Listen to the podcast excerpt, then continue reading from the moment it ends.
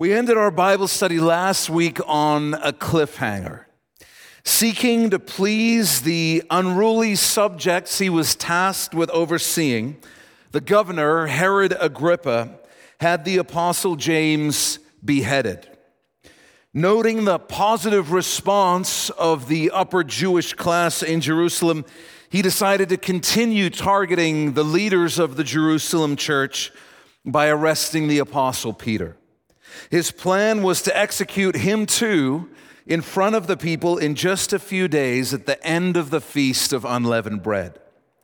Wanting to prevent any supernatural jailbreak or any other shenanigans, Herod Agrippa secured Peter with four teams of four soldiers who rotated every six hours to keep him under constant surveillance.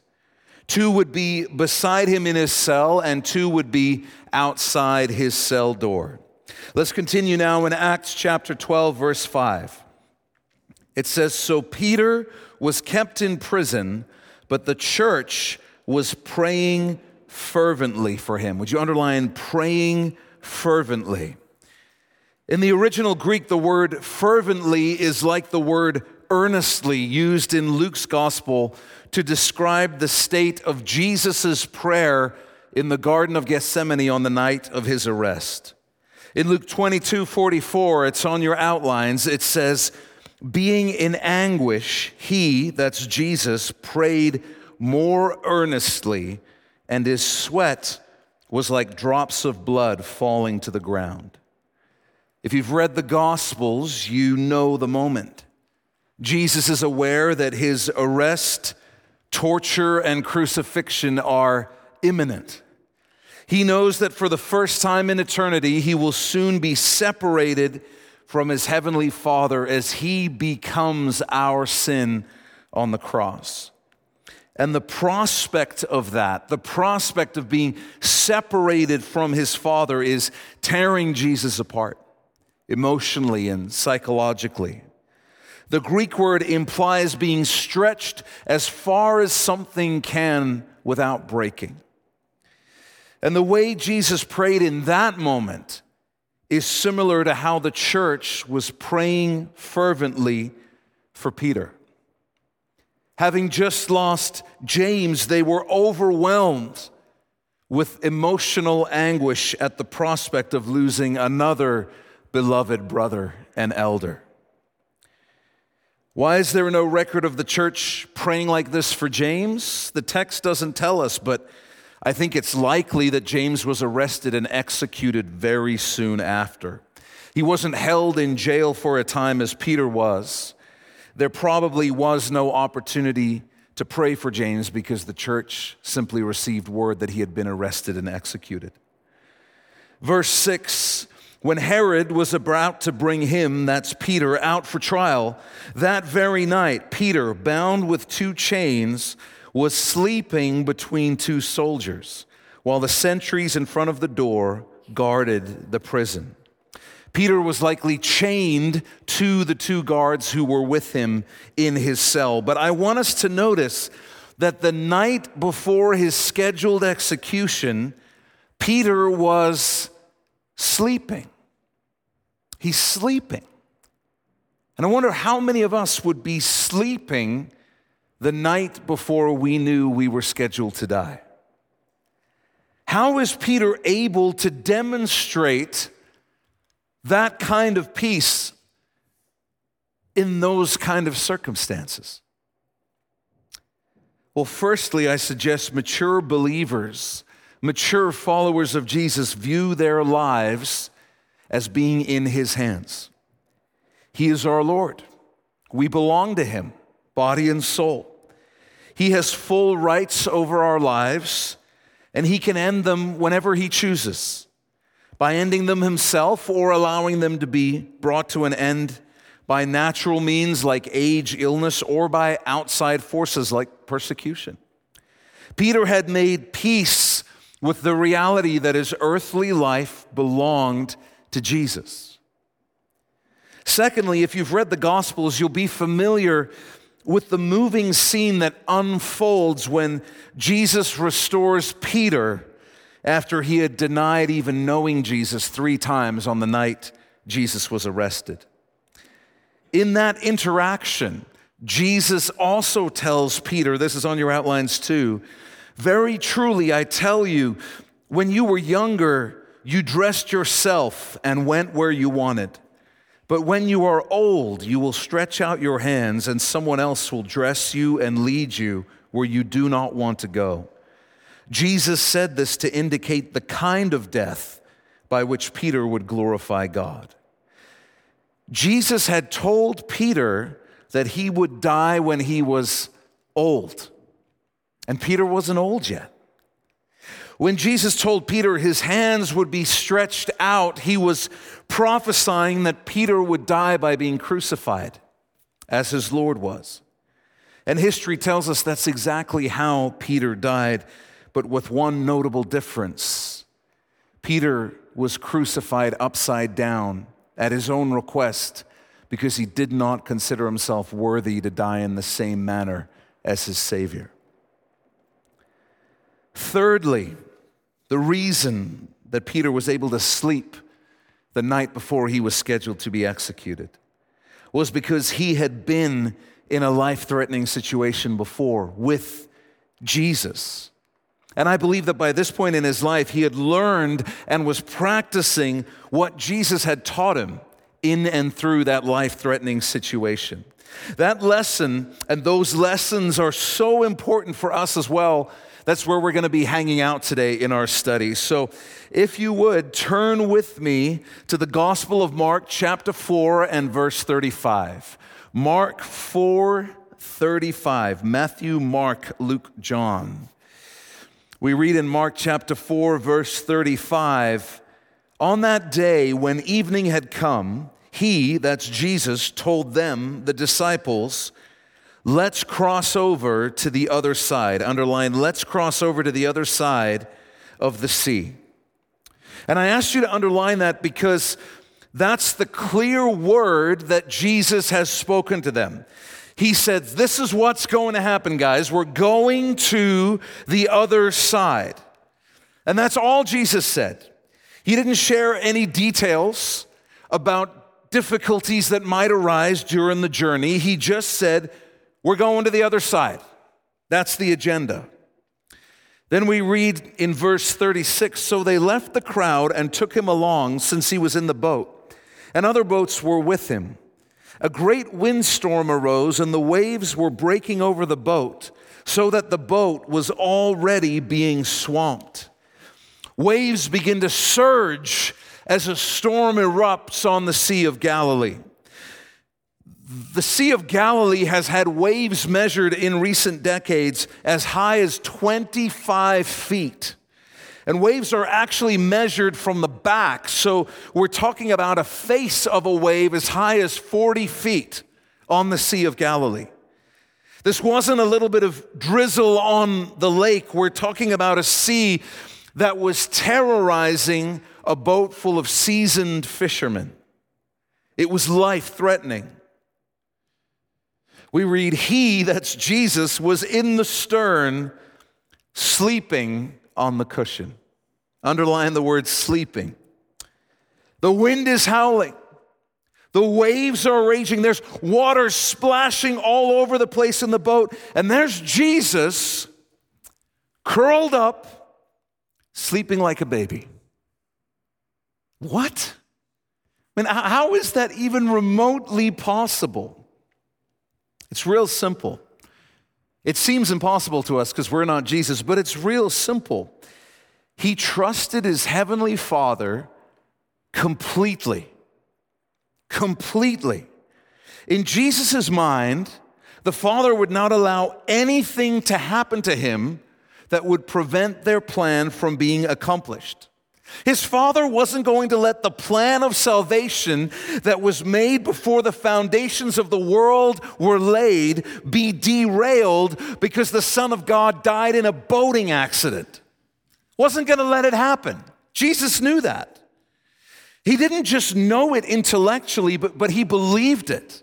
He trusted his father and he lived his life 100% based on that belief and trust in his Father. So if he noticed a storm was coming while he was in the boat and they were already a mile out to sea, he figured, oh, my father's got this and I'm tired, so I'm just going to take a nap. And he slept. Because you're thinking, how can he not wake up? Let me, let me tell you, he slept like someone who trusted his father completely. He slept like someone with no anxiety whatsoever. Jesus had absolute faith in his heavenly Father's love and care for him. So they woke him up and said to him, Teacher, don't you care that we're going to die?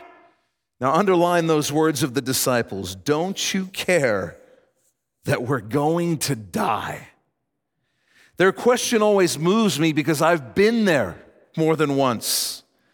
Perhaps you have too. There's a storm of a fiery trial in your life that feels like it's going to engulf you. It's going to overwhelm you. And so the disciples respond to this storm as we often do to ours by questioning Jesus. Don't you care what's happening to me? Are you completely out of touch with what's going on in my life? Don't you see this? Are you even listening to me? Do something.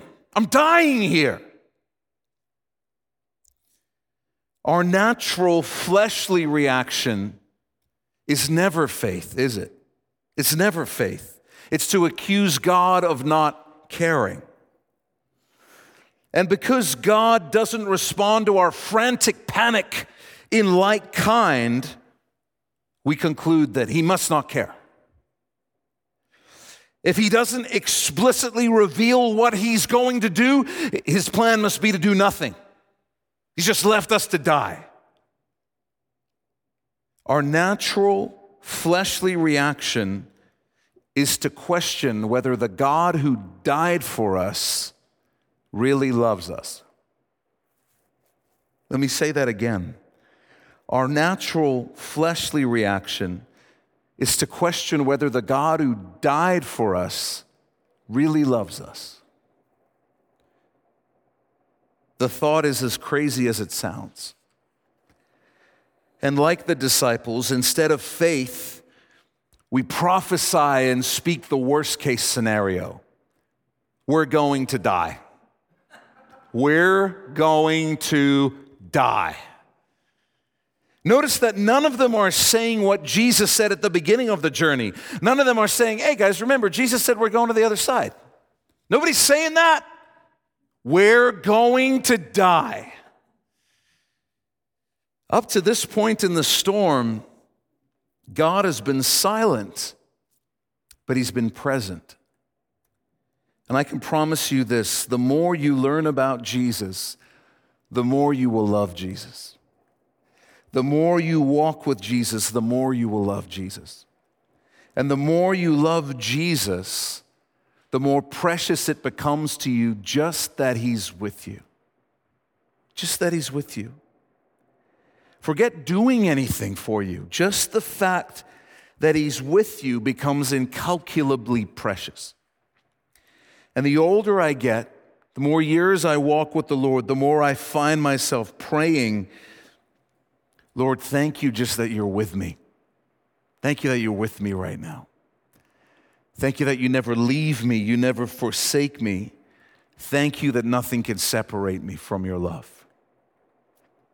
If you belong to Jesus and you're in a storm right now where God seems to be silent, I promise you he's still present. He's in the boat with you, he's in it with you. Like the disciples in the boat, in the storm. Peter was only in this storm because he was doing what Jesus had commanded him to do. And I point that out because sometimes we think that every storm in our lives must be the result of us being disobedient to God. Sometimes that's the case. Those are what we call the natural consequences of our sins. But it's not always the case, as we see with the disciples and Peter in Acts chapter 12. In both cases, followers of Jesus were doing exactly what Jesus had told them to do, and yet they found themselves in life threatening storms. The disciples' reaction and questioning of Jesus reveals they believed that because they were obeying Jesus, everything would go smoothly. And they're freaking out because that belief is, is being shredded by the storm. This doesn't fit the narrative. We're hanging with you, Jesus. We're doing what you say to do. How can we be in this situation? How is this possible? I'm sure none of you have ever felt the same way or believed something similar. I suspect this applies more to our online listeners who don't have as much faith as all of us. When you haven't yet learned how to trust God in the middle of a storm, you'll often get frustrated when people speak to you in spiritual terms. Someone say something like, Keep trusting God, man, He's got you. And we'll respond or at least have the thought of something like, yeah, yeah, yeah, I, I know what the Bible says and I believe that, but this is real. This is really happening to me right now. And I don't need someone to pray with me, I need some real help. I need some real answers. And like the proverbial tube of toothpaste being squeezed, it is suddenly revealed we're not actually full of faith, we're just full of it. We have more faith in the negative power of our circumstance than we do in the love of our God. And so allow your mind to imagine the scene. The, the, disciple, the disciples are hysterical. Jesus is waking up from his wonderful deep sleep to panicked men screaming in his face that they're all about to die and asking him why he doesn't care about them. The sky is dark. The next wave could take them out any moment, and Jesus hasn't said a word yet, and he doesn't respond to any of them. We read in verse 39 he got up, rebuked the wind, and said to the sea, Silence, be still. The wind ceased, and there was a great calm. Picture this in your mind. Imagine what it would be like to be the disciples, and the boat is going up and down on these giant swells of probably at least 10 or 15 feet, and then it goes down and just stops, and the sea just turns to glass like that. And then he speaks to them. He said to them, Why are you afraid? Do you still have no faith? If you walk with Jesus for a while, you'll go through some storms that feel life threatening. And there's a 99.99% chance you'll react in a way that will lead Jesus to ask you similar questions. Why are you afraid?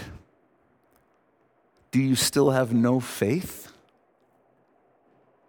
In light of all you've seen of me, in light of all I've already done in your life, in light of my track record of perfect faithfulness, why are you afraid? Do you still have no faith? The Word of God says, Remember, I'm with you always to the end of the age.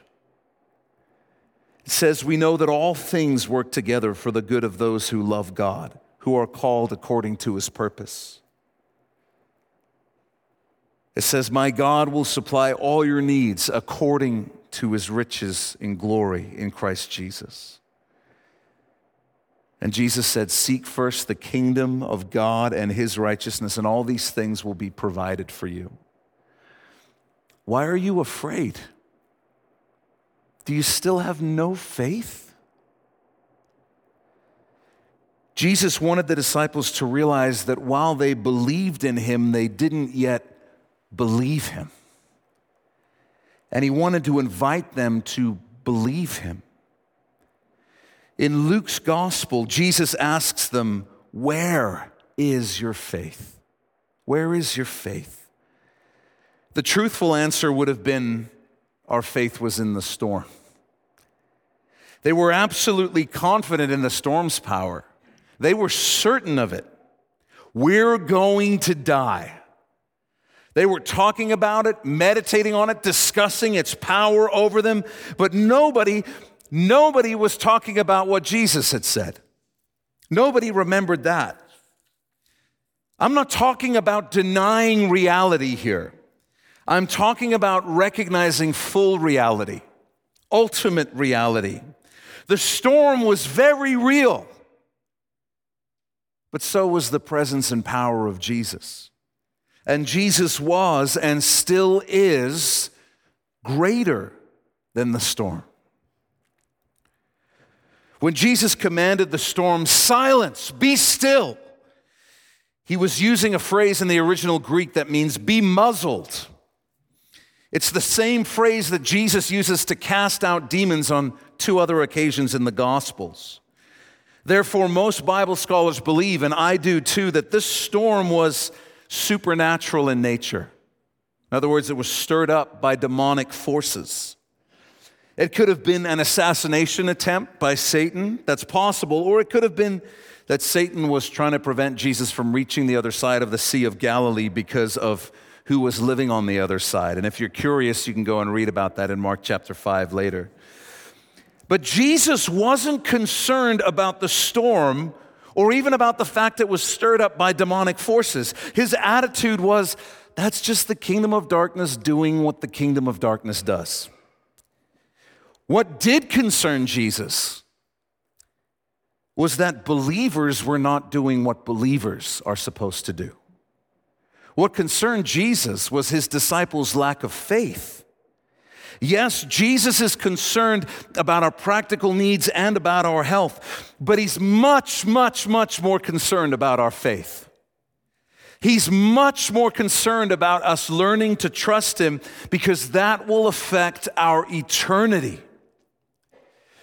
Jesus asks the disciples some probing and revealing questions, and, and they've got nothing to say. And that was okay because his questions were an invitation to reflect on their faith and their beliefs about him.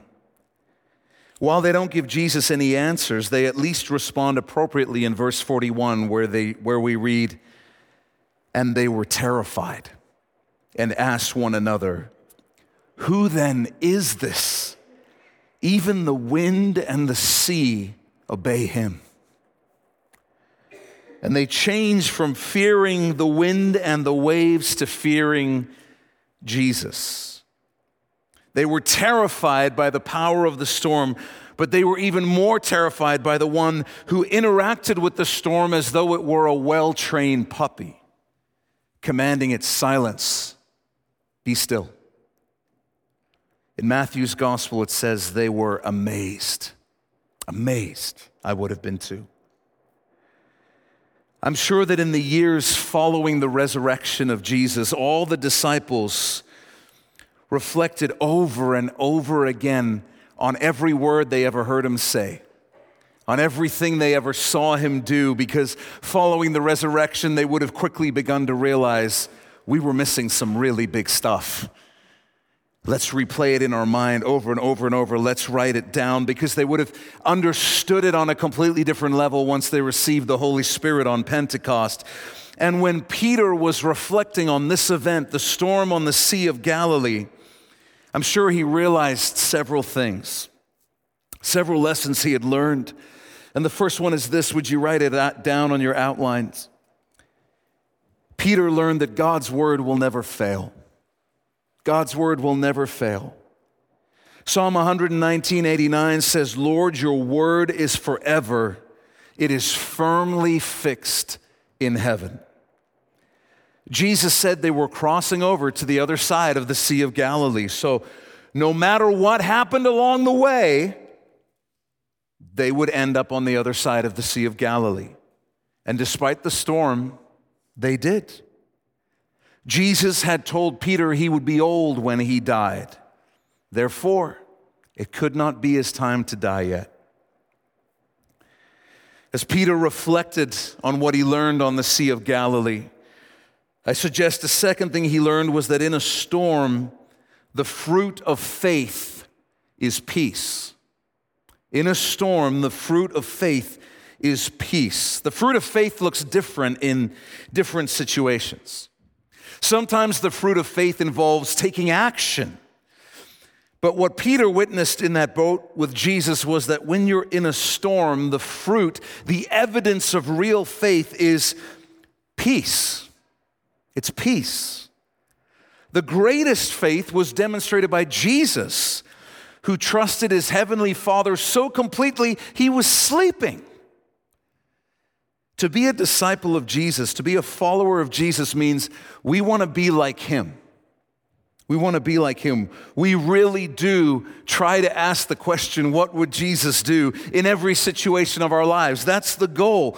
As the disciples realized there was nothing they could do to fight the storm, it was too big, it was too strong. What should they have done? What should they have done? They should have looked at Jesus, seen what he was doing, and done the same thing. For real, as, as, as crazy as it sounds, they should have let go of the rudder, let go of the ropes connected to the sails, and laid down next to Jesus.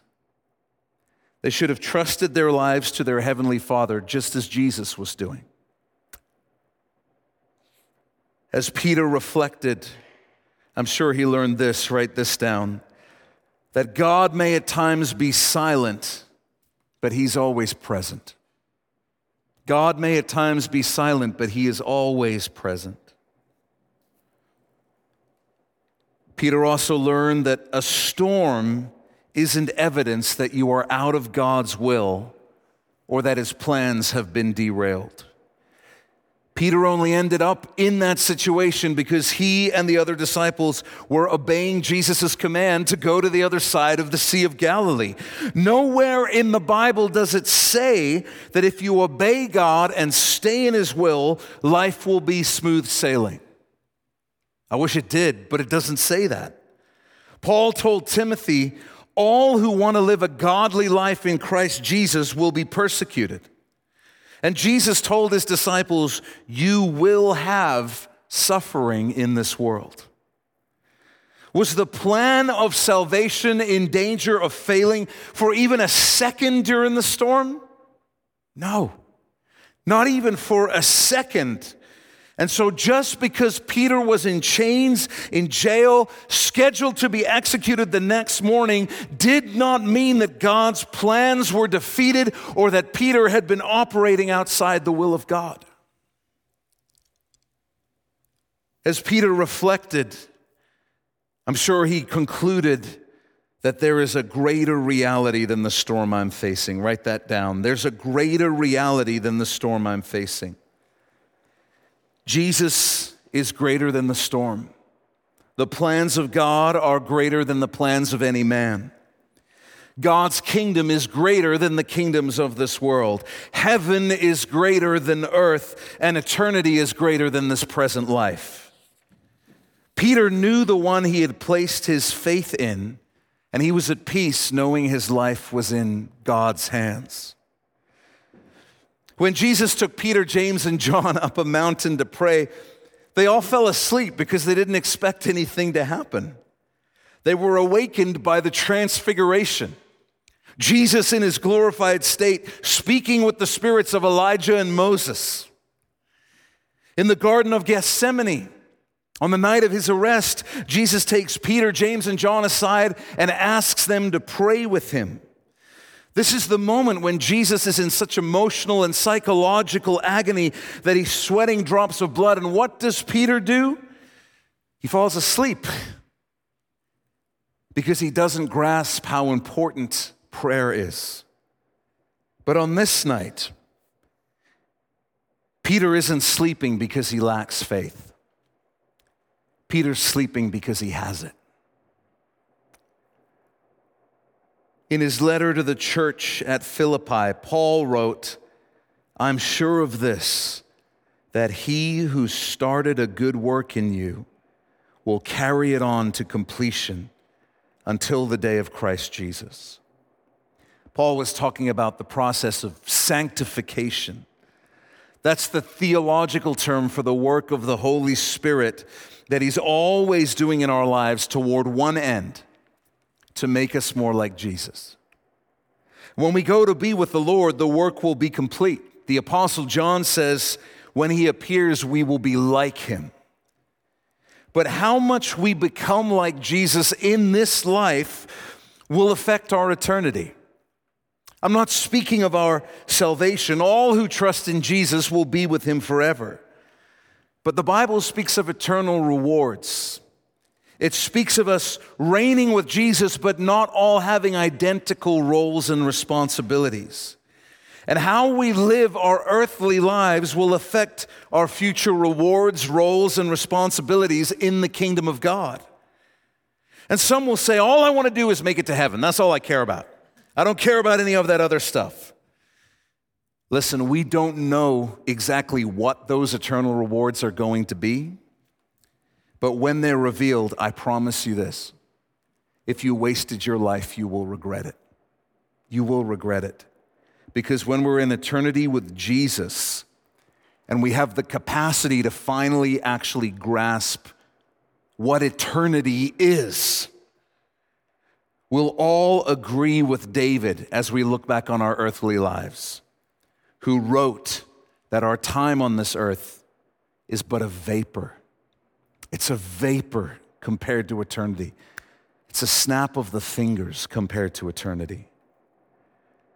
And of course, becoming more like Jesus is not only the wisest and most profitable way to live in light of eternity, it's the wisest and most profitable way to live right now. It's the path to the greatest peace, love, hope, and joy that we can experience right now. And that's why those who follow Jesus want to be sanctified. We want to be changed by the Holy Spirit. We want to be conformed to the image of Christ. We want to be made more like Him. Hebrews 11 6 reveals the main thing the Holy Spirit is working on in our lives. It says, without faith, it is impossible to please God. Without faith, it is impossible to please God, since the one who draws near to him must believe that he exists and that he rewards those who seek him. It all comes down to faith. It all comes down to believing that God is who he says he is. This is why in the storm on the Sea of Galilee, Jesus' primary concern is the faith of his disciples.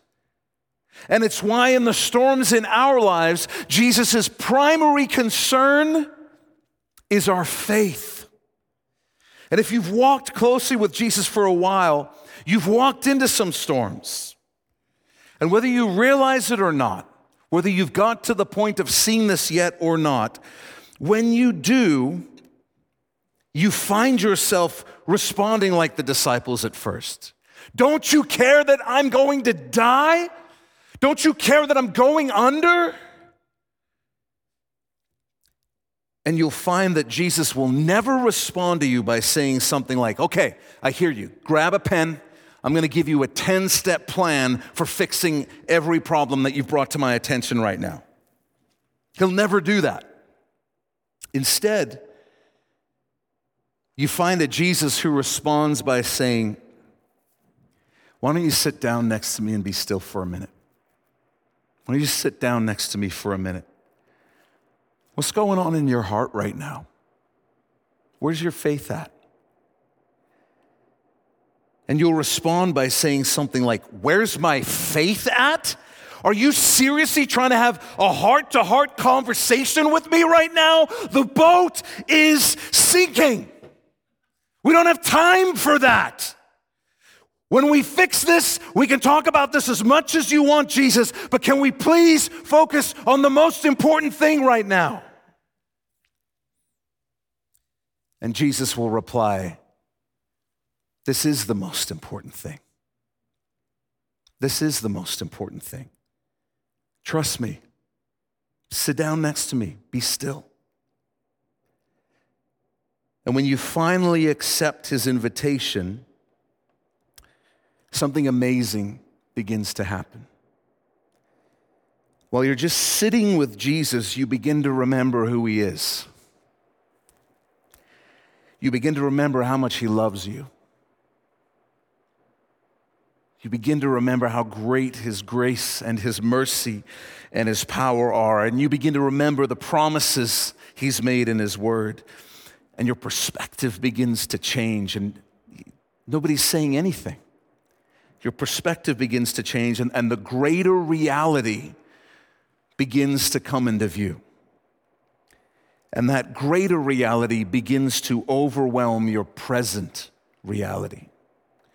And your perspective changes from, I'm in a boat in a storm with Jesus, to, I'm in a boat in a storm with Jesus.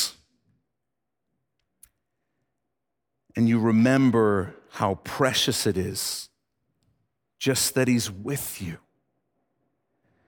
And the words of Hebrews 13 are true. He Himself has said, I will never leave you or abandon you. Therefore, we may boldly say, The Lord is my helper. I will not be afraid. What can man do to me?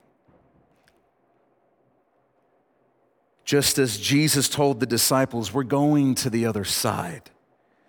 Jesus has told all who trust in him, we're going to the other side.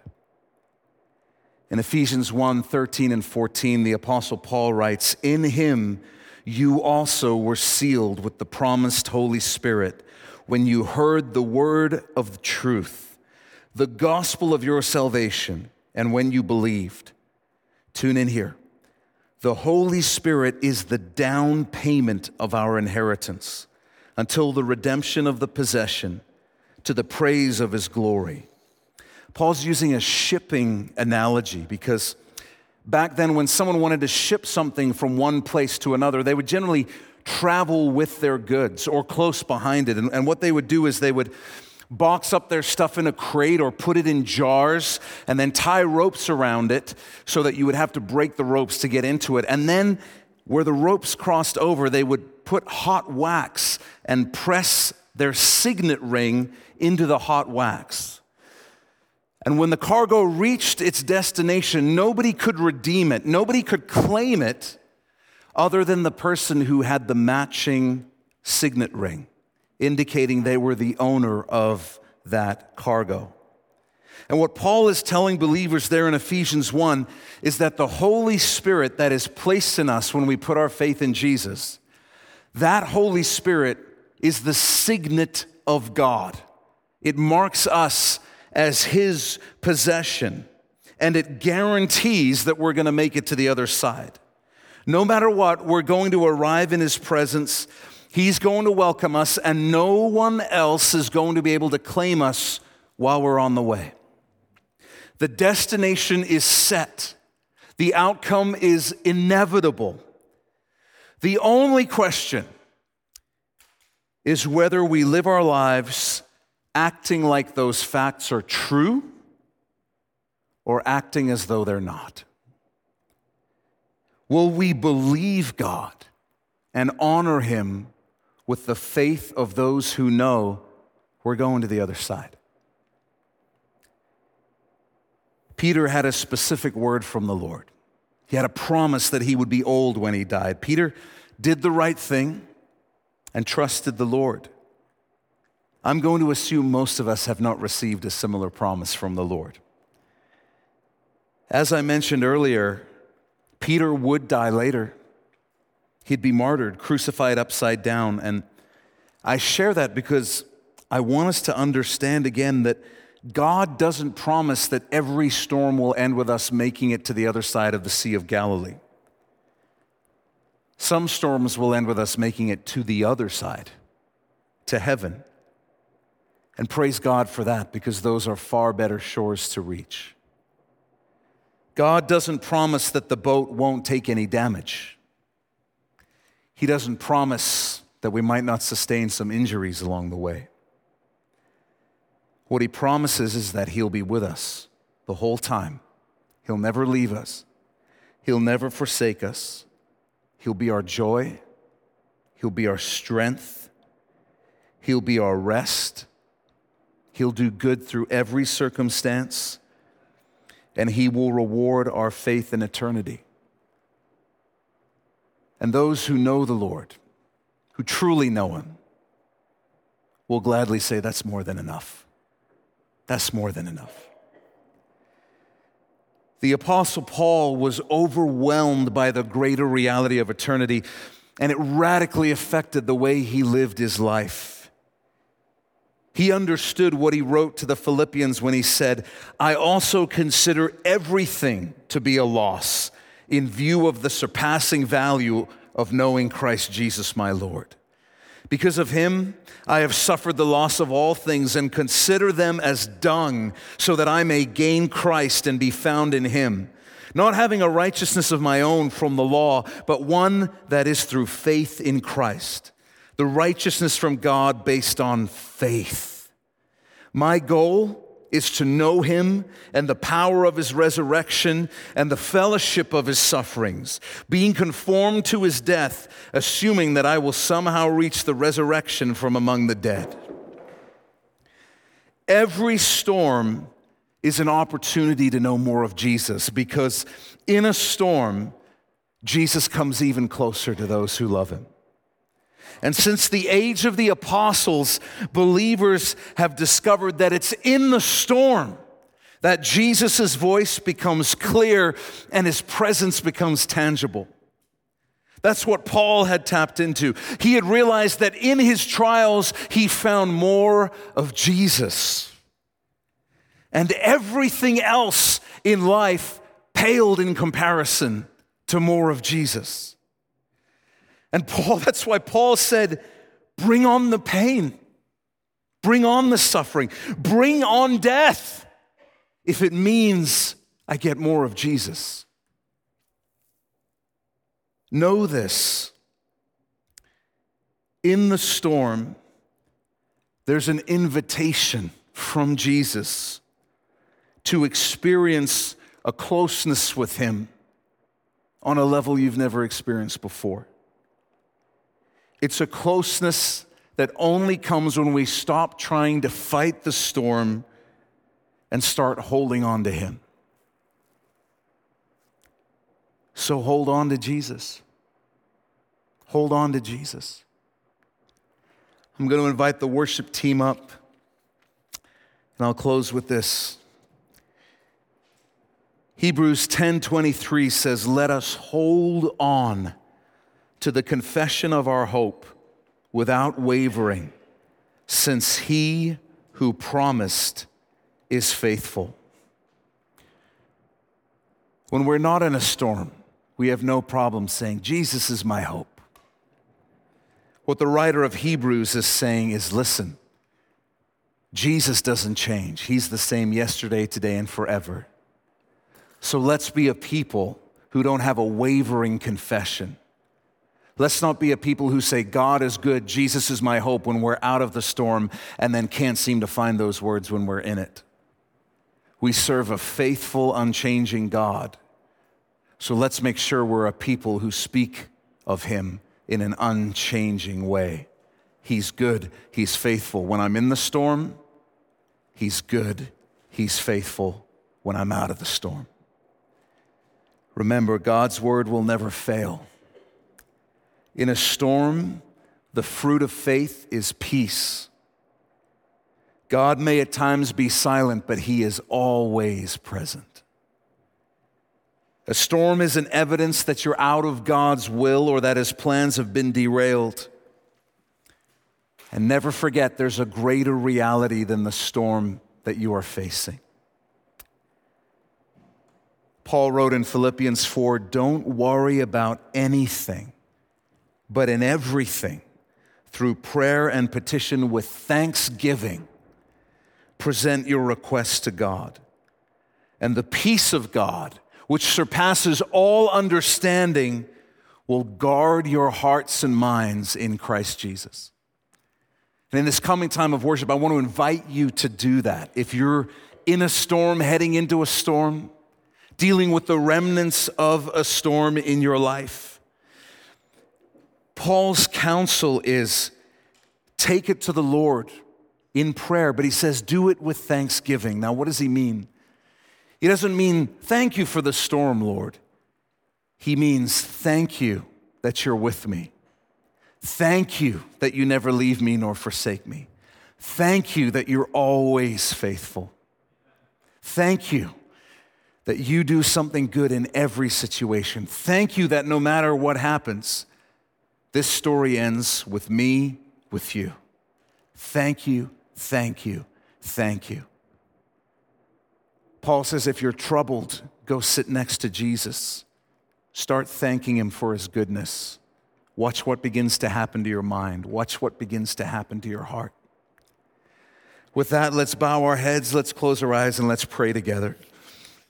Jesus, thank you so much for loving us, and thank you, first of all, that you are the greater reality. You are the Logos you are everything. You are the Alpha. You are the Omega. You are the beginning and the end. You are the first and the last. You are unrivaled. You are unparalleled. You are without peer. You are beyond comparison. There is no scale on which you and anything else can be placed or measured because you are immeasurable in your greatness and equally immeasurable in your compassion and your kindness and your grace and your mercy and your love and your faithfulness. We know that's who you are. So, Jesus, forgive us for any time a thought or a word to the contrary has sprung to our minds or left our lips. Forgive us, God. Anytime we have misrepresented you to someone else or even to ourselves. Help us in this coming time to just sit at your feet, be still with you, and remember who you are. We don't thank you that everything's going to work out perfectly in every situation in our lives. We know it's not. But we thank you that you're with us. We thank you that you're with us. That's worth more than anything else. And if there's more of you that we can have, then we want it, whatever it costs. So I pray right now for, for every brother, every sister in this room who is in a storm. Father, I pray that they will experience even now the more of you that is available in this storm. I pray that they will experience your closeness, that they will hear your voice, that they will be ministered to just by your presence. Not a 10 step action plan, but just the knowledge you are with them. And you're always doing good always. So make us more like you, Jesus. We want to be sanctified. Do it, Lord. Do it, Lord. We love you and we bless you. It's in your name we pray. Amen. Hey, thanks for being with us for this study. Before you go, I want to share just a few quick things with you. If you've never given your life to Jesus, then you need to go to gospelcity.ca slash gospel right now. You'll find a short video where we share the best news you'll ever hear in your life. It's more important than whatever else you're doing, so go to gospelcity.ca slash gospel right now to learn more about Jesus. If God has blessed you through this message, we'd love to hear about it. Email us at info at gospelcity.ca and let us know how God has impacted your life through His Word. If you'd like to support the teaching ministry of Gospel City through financial giving, you can do so by going to gospelcity.ca/give. And finally, I want to invite you to follow us on Facebook, Instagram, and Twitter for updates and encouragements throughout the week. And you can find all those links in the top right corner of our website. We love you, Uppercase C Church. Be blessed.